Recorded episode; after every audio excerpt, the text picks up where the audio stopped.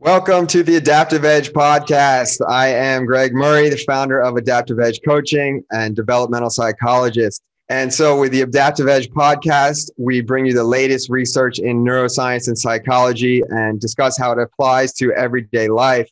Um, today, we'll be discussing the latest research on emotions and motivation in learning, as well as emotions and culture.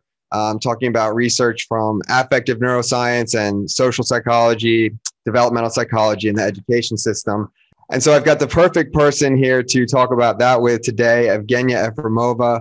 Um, we met at Harvard where she was studying mind, brain, and education. Um, so she brings in the neuroscience side big time. And um, I was, of course, studying the developmental psychology path there.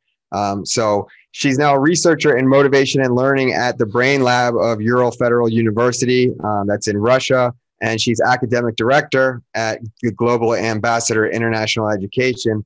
Um, so I'm really excited to chat with you today, Evgenia. But why don't you give us um, a bit about your background um, and what brings you into this field of study? Hi, Greg. Hi, everyone. It's good to be with you.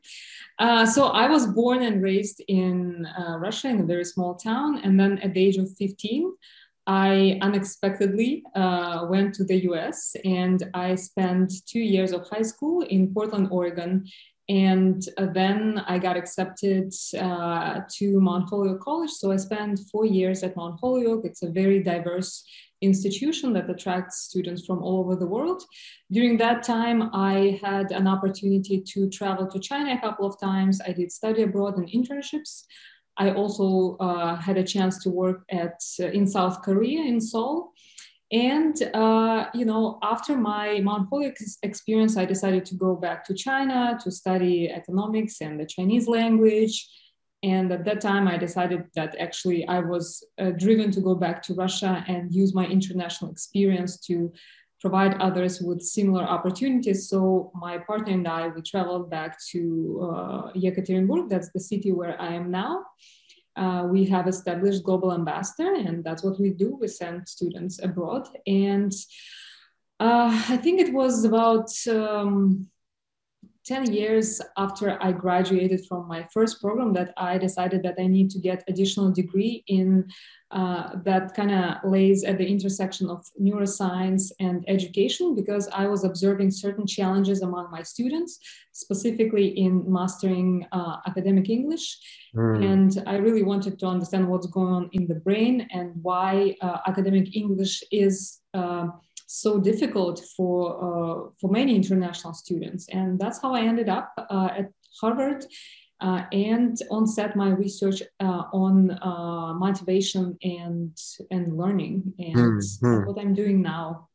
Good that's great. So you got that nice real world experience before going back for the theory. Um, and i think that's always great when you can get inspired from you know like you said working with the students that you were working with wanting to know how to help them more uh, wanting to know what's going on in the mind and the brain uh, with the, with your case specifically with language. So I appreciate you bringing that up. You, I forgot you're the expert in language too. I uh, I remember watching your presentations at Harvard and uh, and, and editing was, it as well. and editing sometimes. I really enjoyed those. But yes, yeah. So that's great, and um, I'm really excited to talk about all of these things with you uh, from theory, and then of course how it how it can apply to to our life every day. Not only for those of us who have kids um, or might be in school right now. But um, just learning is, it, we do it throughout our life. So learning, growth, and change, and the emotional components and the motivation involved happens at work. It happens in your personal life too. So really pumped to talk. Um, why don't we start off by talking about, you know, uh, emotions and learning, uh, affective neuroscience, and um, this this uh, angle, and you and I have discussed you know this in depth. And Mary Helen Immordino Yang, we saw her speak in Miami. She's brilliant. Um, she says it's literally neurobiologically impossible to think about things deeply or remember something about which you've had no emotion. So I love this quote by her, um, and she's you know Stanford top top of the top of the game, um, educational neuroscientist basically, and just really highlighting the importance of emotion in learning. Um, she's talking about memory and deep thinking, um, and we know as well how important it is for motivation. So um, let's talk a, bo- a, bit about that. You know, how does how does this show up for for your work, and Um, why are emotions so important in learning? Yes, that's a very important uh, question, and I, I, I see how that works in uh, my work at Global Ambassador specifically because we have a range of students here and most of them want to learn English, but they want to do this with a, for very different reasons. So there are some who just want to learn for their own sake and that's this very uh, vague goal which is unclear how they're going to apply it. And then mm-hmm. we have another side. We have students who uh, have uh, a deep motivation or even calling to develop in a certain professional field or to you know uh, improve certain problems. And for these reasons they want to go abroad get additional education. And usually this kind of students they uh, you know they are much more motivated to learn even if they may not be uh, they may not have the same lower level of English, but uh, with that, they are able to master complex things much faster. So mm. that uh, emotional uh, component that drives uh, them helps them be better learners. And uh, that's very evident among most of our students. Right. And this is we can look at it from a lot of different ways but for my background i'm thinking immediately well this is is this identity development? You know is it uh, when the person is invested because they want they know what they want to do with the information there? Um, you know in my experience too is either they can incorporate this into their professional identity their role identity of how they're going to impact the world right?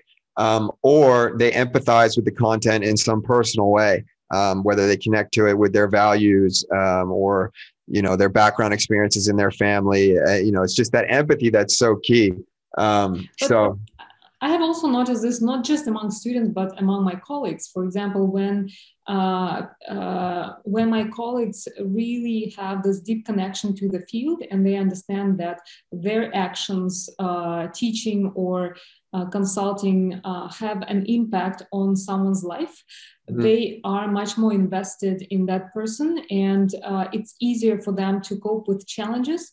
They are more optimistic in general, and so there there are so many positive side effects uh, just because they attach uh, meaning to their actions.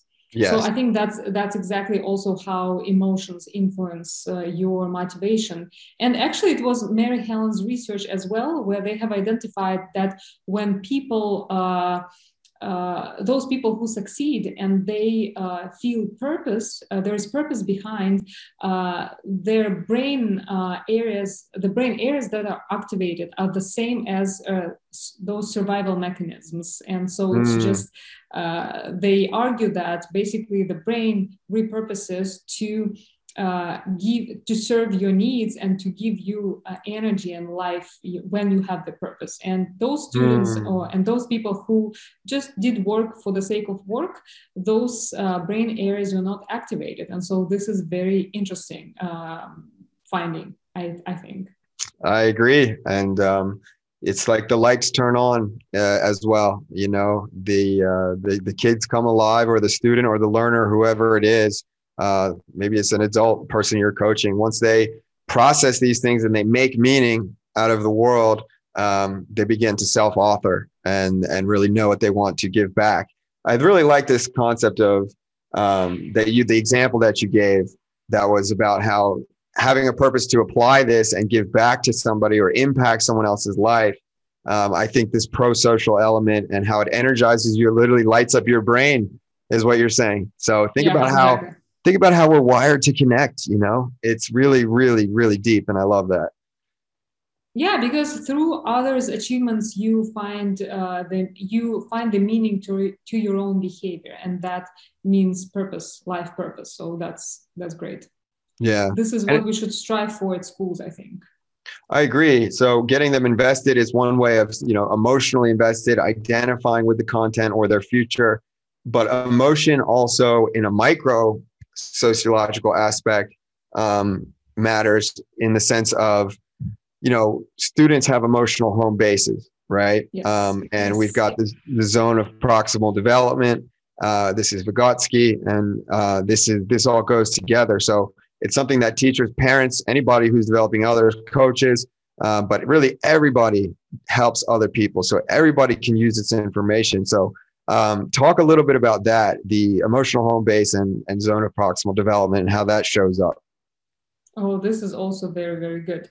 So uh, I'm very excited to talk about it. so every person, uh, I love it, based on yes, the their uh, the combination of genes and their uh, environment, basically um, have have created a certain state of mind when you feel yourself, right? We can probably identify what is that state when we feel uh, ourselves right? And then whenever there is an external stimuli it's all it's like uh, it's a stress factor. It could be a positive stress a negative stress. So uh, any kind of uh, stress factor stimuli uh, moves you out uh, so you react and it moves you out of your home base. So you get excited you get depressed and things like this. And so for each individual home base is different. And also how far away you go from the home base is also very different, even if the stimuli is the same. And also how quickly you get back to your home base is also very different. So mm. let's now uh, imagine a class full of 30 students, you know, a very typical, for example, uh, state school in Russia. And you mm-hmm. have all these 30 students who have completely uh, different home bases, uh, variability, and attractor strength, how quickly they get back and then they are exposed to a certain task you know? Some of them get really stressed out. Uh, they, they go far away from their home base and it may take them a long time to get back. What does it mean? Uh, we have to understand that whenever uh, we experience stress right? Mm-hmm. Uh, our prefrontal cortex that is involved in uh, functions that uh, we use for learning, such as decision making, planning, evaluation, assessment, basically it, uh, it, it, it turns off. And as a result, students can't really think. And mm. so many teachers do not realize it. And so we expect that if we expose students to stress, they can they should equally well perform on the test, but that's not how it works. And so it's mm. uh, this idea suggests that it's very important to understand the individual needs of the students and to actually offer more options uh, mm. to for them to be able to choose an option that uh, reflects how uh, they learn best and then slowly train to the uh, i don't know to the uh, benchmark that we are looking at yeah so the zone of proximal development because i think it's very important to get it across so for a student to uh, be motivated to learn there are several conditions that have to be satisfied. We have already discussed that uh, a student should be able to see the meaning and uh, own that meaning. Um, right. That's reason number one. The second one, uh, the students should be competent to do it, right? So the right. difficulty of the task should be uh, should be um, what do I say? the, the level, the difficulty level of the task uh, should match his current abilities. Because if it doesn't, a student gets stressed out and then we know that stress leads to basically ineffective learning mm. also a student should be able to exercise autonomy so that's the self-determination theory the points that uh, mm, belong to yes. that theory autonomy that a student can choose uh, the goal. He is able to choose how he wants to write the test. For example there should be options right? Yes. And also he should feel related uh, not only to what uh, a person is learning but also feel supported by the teachers feel a part of the class.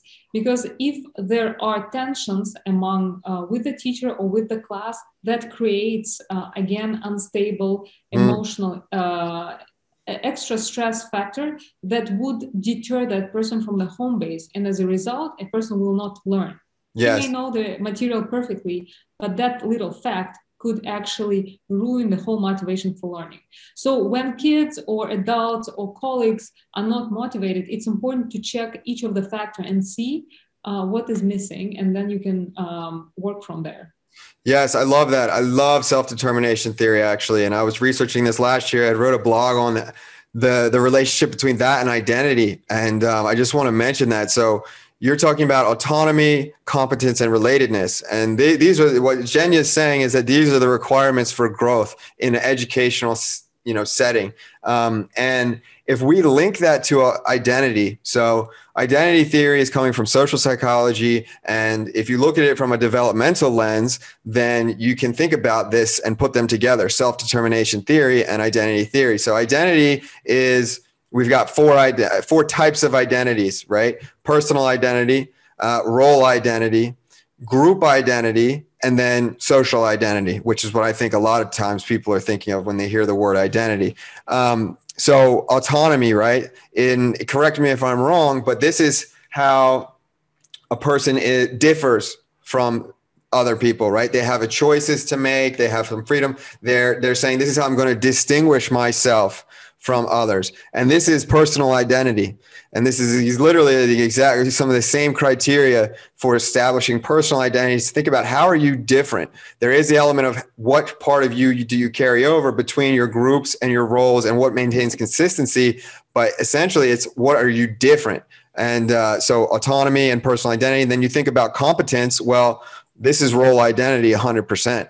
You know, are you a good student? Are you a good teacher? Are you competent at the role? You know that you're fulfilling in the society. And then with relatedness we've got the other two group identity and social. So group yeah, identity you know what you're a part of the family you're a part of the if you're a woman right you're now part of uh, this this group socially. And so um, really really cool how they're compatible right? I love that it's yes very much so. This is uh, the motivational theory or actually you know even the smart goal setting if you think about it it's very much related to the self-determination theory and it is attached to every single pillar of uh, that theory. So it it works anywhere when it comes to motivation mm, i love it um, you know, just to wrap up here on emotions and learning, I want to talk about a phenomenon that is affecting a lot of people out there, um, which is math anxiety. And um, where where is this coming from? And is this is this culturally created? And um, you know, how how to overcome this type of thing? Yes, so I think that uh, at least again, putting things in perspective, and uh, when I was in the United States, some one thing that I've noticed is that uh, there is this whole culture of math anxiety, and people talk about it all the time. And I was always thinking, why is there so much math anxiety? Because uh, I don't feel that in Russia, for example, it's the same thing. And so math is uh, just uh, the same subject as uh, any other subject at school, and uh, you can learn it. And so there is a growth mindset. So if mm. you just go ahead and learn it, you are able to master it. And I think that uh, in the United States, the fact that parents think that uh, math is maybe they think about it from their childhood experience. So their childhood experience creates a certain lens through which they process their children's experience. So they think that if it was difficult for them, it would be very difficult for their children. And so they speak it out loud. And so they create uh, certain assumptions that children are then looking forward to justify. So every time they uh, experience a challenge, they say, oh, yeah, math is difficult. So then they create sort of the snowball effect of math anxiety. And then it becomes very difficult to kind of uh, work with this. Mm-hmm. So um, I think that um, maybe we can actually use the theory of constructed emotions where a certain concept has mm-hmm. been brought up and has created a certain reaction to uh, the stimuli which is math so i think that it's very much cultural and um, I don't see math uh, any different from any other subject. And so it's really it's really the ideas that people carry about math that have, so. that yeah, have created this. So I would say that it's aligned then with Lisa Feldman Barrett's um, theory of constructive emotion because it's concepts. She's saying emotions are concepts. So now we've got a new one that's math anxiety. You know, I, have I've done some posts on the different uh, words for emotion in different languages and um, math anxiety is one now, right? It's it's a new concept, and so yeah, just to to for the listeners, like the theory of constructed emotion is Lisa Feldman Barrett. I think I've got her book right here, um, How Emotions Are Made, and Jenya's got the book as well. But um, yes, yes. Let's love, show it. Love this book, and um, you know, she's this is not pop science, right? This is not self help this is she's a neuroscientist at um, North. Where is she? She's in Boston. Uh, I think Northeastern yes, Boston University. Boston University. Um, really big time, and um, she's caused quite a stir within the affective neuroscience community because the basic presumption of this theory is that emotions are not natural kinds. There is no such thing as fear universally, sadness, joy, anger, even these basic emotions that was a long time thought that everybody feels and processes the same way and expresses in the same way. She's done a lot of research that says otherwise. And so um, it's really now coming down in neuroscience to, okay, what are we talking about when we talk about an emotion? And according to her, her research, well, it's the concepts that are created in, in culture and that our brain, because it is a prediction machine, is predicting constantly which emotion to construct in which situation um, to achieve social fitness, essentially, to achieve your social goals. Um, so it's really interesting because it ties into a lot of what sociologists talk about um, with emotional expression, emotion rules, and um, you know, just observing who carries the most of which emotion, right? With women tending to be socialized into feeling more fear and sadness, and men socialized into feeling more anger. We can see how this is completely culturally constructed. So, um, yeah, it's it's really really quite interesting, and I'm sure we'll get into some some cool stuff about um, this in regards to um, Russia and the states. So, tell me tell me what are your thoughts? What is your experience on this? Um, yes, uh, I think that when I uh, obviously uh, Lisa Feldman's uh, theory of constructed emotions is new and sometimes it's very difficult to process. And actually, yeah. just uh, just uh, a couple of months ago, I taught a course on emotions and cognition at the university, and my um, student body was international. So we had uh, students from Asia, from the Middle East, from several African countries, and and the West as well, the U.S. So it was very interesting, and uh, we had. Um, we looked at different situations and then uh, we watched several videos and then we reflected back on how we felt actually we used the um, home base uh, diagram to to reflect on how our emotions changed as we were watching a certain video mm. and we discovered that uh, it was so different and the way you perceived or assessed uh, what we were looking at, we were looking at the same thing, was completely different.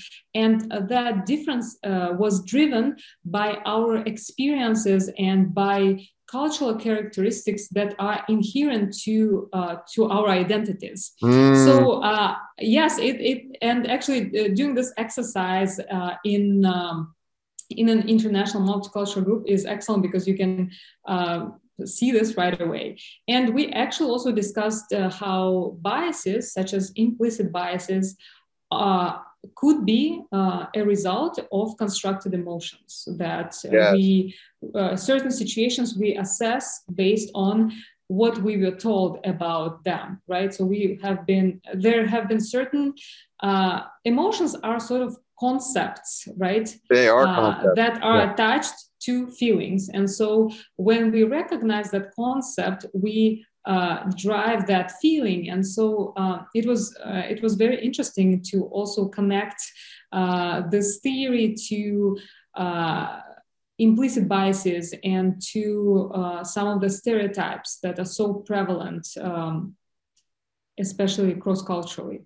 Yes. And for this reason, it's so difficult to break it because the culture goes so deep and people don't even realize it right yes because yeah. they become automatized they become so much automatized that you don't even assess it until you right. start learning about this theory and kind of uh, deconstructing you know what has been just happened you know yes so. yeah it's really good and, and i think that they're doing a lot of this in businesses um, i wish they would do it more in schools but um, you know bias training you have to do more than that you have to definitely you know teach what is bias and why is this happening but you really have to go deeper into identity um, and analyze people's identity or have them do it um, and show them what's the link to emotion. It's proven that it, results show that bias training does not work. You cannot just take two days of a year and learn about your biases. You need to have coaching. You need to have constructive development uh, to go with that type of thing. So it's uh, the identity work is pretty necessary. I mean, we need to do it as a nation. in the states. That's for sure. A lot yeah, of this going on in Russia.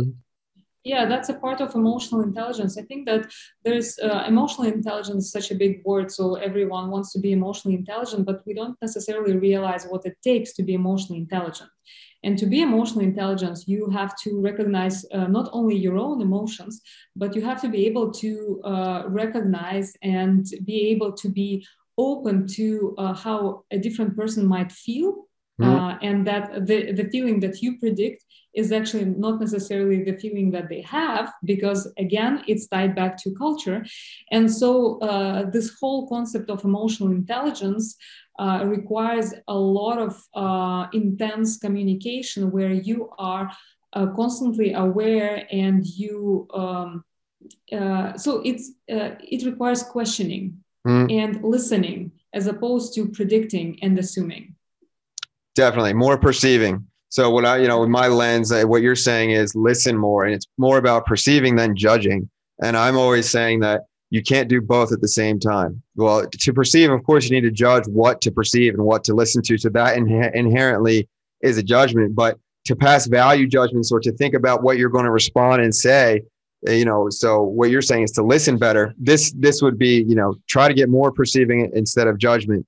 Um, and and certain people have their tendencies in this area. You know, this is one of the Myers Briggs. This is the the last column of the Big Four uh, is perceiving versus judging. So it's a personality thing, apparently, although I'm not really big in personality. I, don't really believe in that.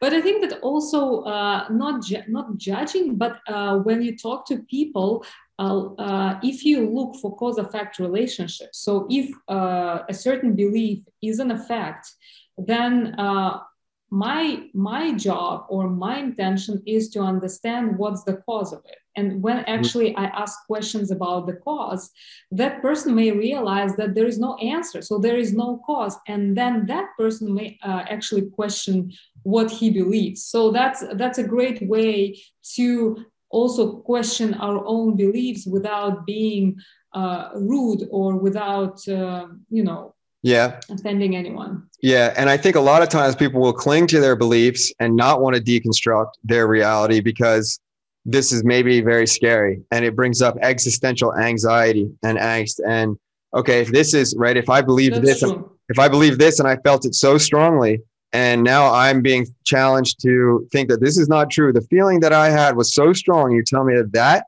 is not true well what else is uh, being constructed here and well obviously the answer is everything and people do not like to think about that so i agree uh, i agree yeah. Well, then you just leave a person alone and let them think. uh, without there is no point to prove anything to anyone, you know. So well, unless they're harming someone, of course. But yeah. Unless yes, yes, yes. Yeah. yeah obviously. Yeah, but you know this uh, concept of emotion concepts is going to change things greatly, and I hope that it improves um, medicine. To be honest, and I know I've talked about this before. That I, I really hope that distinguishing between uh, emotion, which is tied to culture and um, you know things like nervous system reactivity. Right? If you're if you're scared of something in your environment, if you see a bear or a snake or whatever, this is this is something that we should not call fear, um, according to Lisa Feldman Barrett. And similar to people who have experienced trauma and they get high reactivity, um, it's important for them and clinicians and educators and coaches too to understand that this is there's a physical basis to this. This is not emotionally driven in the sense of like this person's not having social anxiety essentially. It's something much different. It's so it's the, so the discussion of it around it needs to be different yes because i mean there are also hormonal changes right not just so if a person has been under um, stress for a long time, acute stress. So Adrenaline, there are yeah. obviously changes on hormonal level, and the person obviously cannot control their reactions uh, mm. to certain stimuli. So it's it goes so deep uh, and it's so convoluted. But it's important to at least start uh, to understand that uh, it's much more complex. So, what do you think is the the next um, thing on the horizon for neuroscience and if it's about emotions, learning, anything like that. Like what what question compels you the most right now, would you say? Actually, I wouldn't focus on neuroscience. I would focus on education because I think that there have been uh, quite a bit of discoveries uh, on neuroscience, and there are a lot of evidence on uh, how people learn, how we should behave, and how we should teach. And for example, in my country, uh, especially within the state uh, where the state system of education prevails, with lots of um, requirements, restrictions, it's so difficult to uh, implement this. And uh, so my main concern is how do we make these changes so that our uh, children benefit and they uh, grow uh, as confident uh, people as opposed mm. to, you know, having educational system hurt them. Right. Yeah. So that's my my main concern. I want to uh, work on that and help children become realize their potential and discover who they are mm, that's great i love it well i think that we've spent a lot of research in neuroscience um, and i and i would totally be as supportive of talking more about social issues and yeah education being one of them.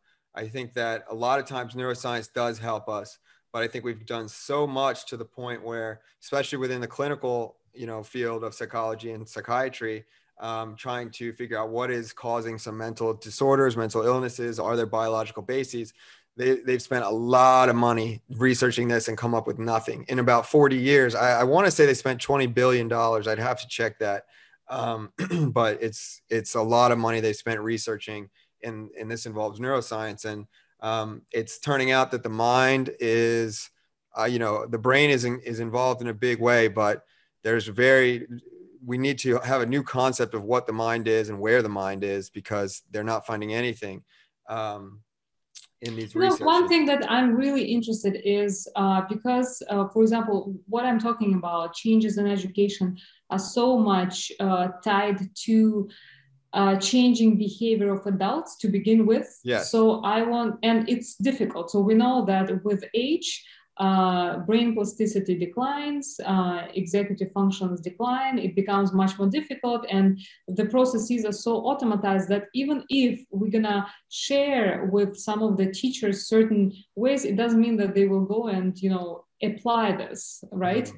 And so uh, I want to know, and I would want to discover some of the effective interventions that would help uh, change behavior of adults and change behavior of parents. Because parents same thing. You know they learn about they read books they become educated but then they come home and they behave in the same way to their children because of the automaticity of behavior. Yeah, yeah. and so this is what uh, i'm concerned with. I think that if we are able to discover how to teach adults in a way that it changes behavior hmm. uh, we can help our children uh, be better off Absolutely. 100%.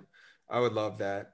So, yeah. So, another thing with emotion and learning and communication that varies a lot cross culturally is direct negative feedback. And, um, you know, some cultures are more direct than others, anyways. But when it comes to negative feedback, there's a special um, dimension of that of measurement within the communication especially cross culturally that varies. So like we've got america which is a very low context culture you know nation that uh, we speak low context we get to the point we don't veil things they don't have hidden meanings until it comes to negative feedback. And then it's then it's very much we're on the other side we're very indirect. So um, you know we talk about uncertainty and the emotions that that brings and it's a very interesting thing to think about when it comes to this. So what's it like for you know what's your experience been like you know being a teacher and and a, and a, and a leader um, in both cultures?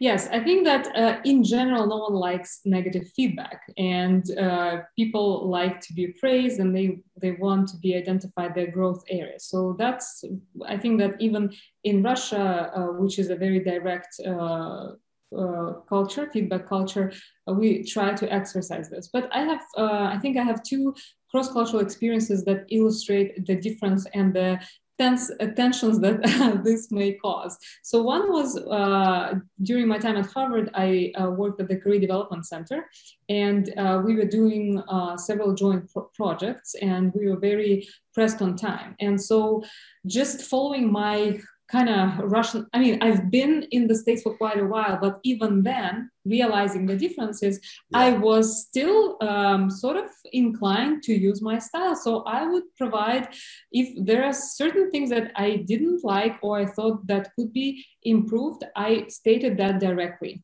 Mm. And I think sometimes uh, my colleagues were a little bit shocked. And one day, uh, my uh, uh the head of uh, my supervisor, she said that I probably shouldn't be that direct because uh, people are kind of shocked.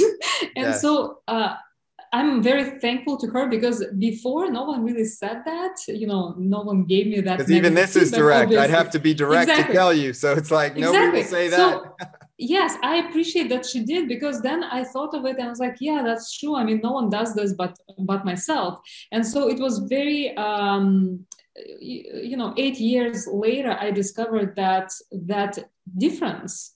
Mm-hmm. and obviously i if i learned it earlier maybe i would have been more effective and, or even the teams work more effective. I don't know.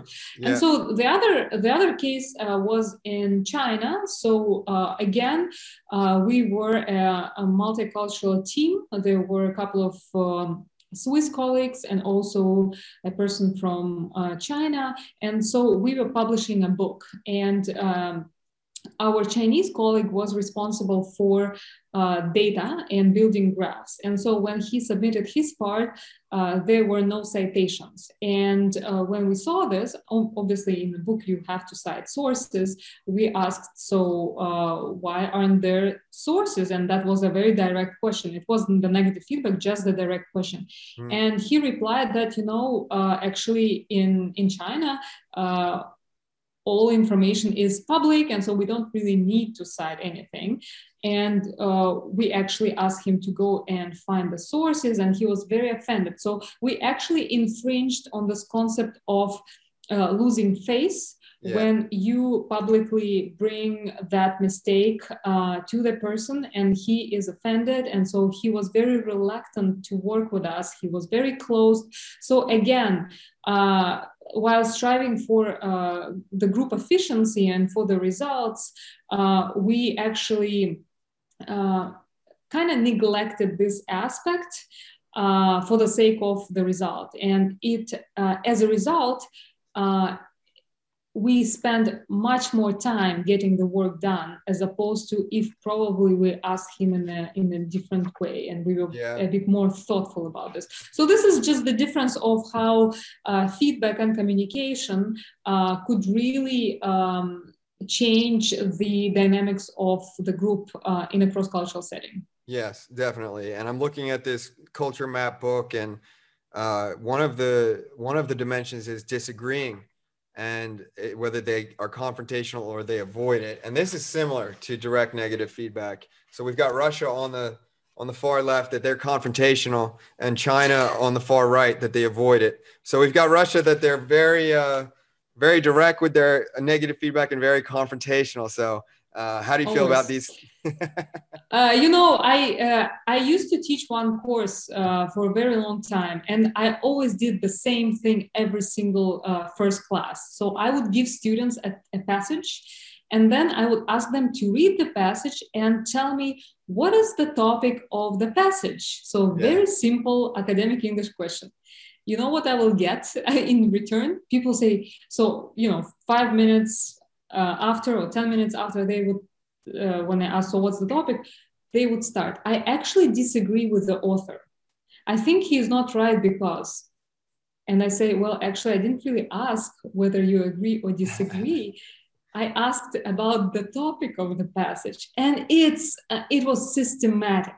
Yeah yeah. So people are constantly looking for i mean at least here in russia i guess people are looking for they're trying to construct uh, and uh, question uh, what is written as mm-hmm. opposed to actually doing the task. So maybe it's a part of culture again. Mm. I think it would mm. be interesting to explore.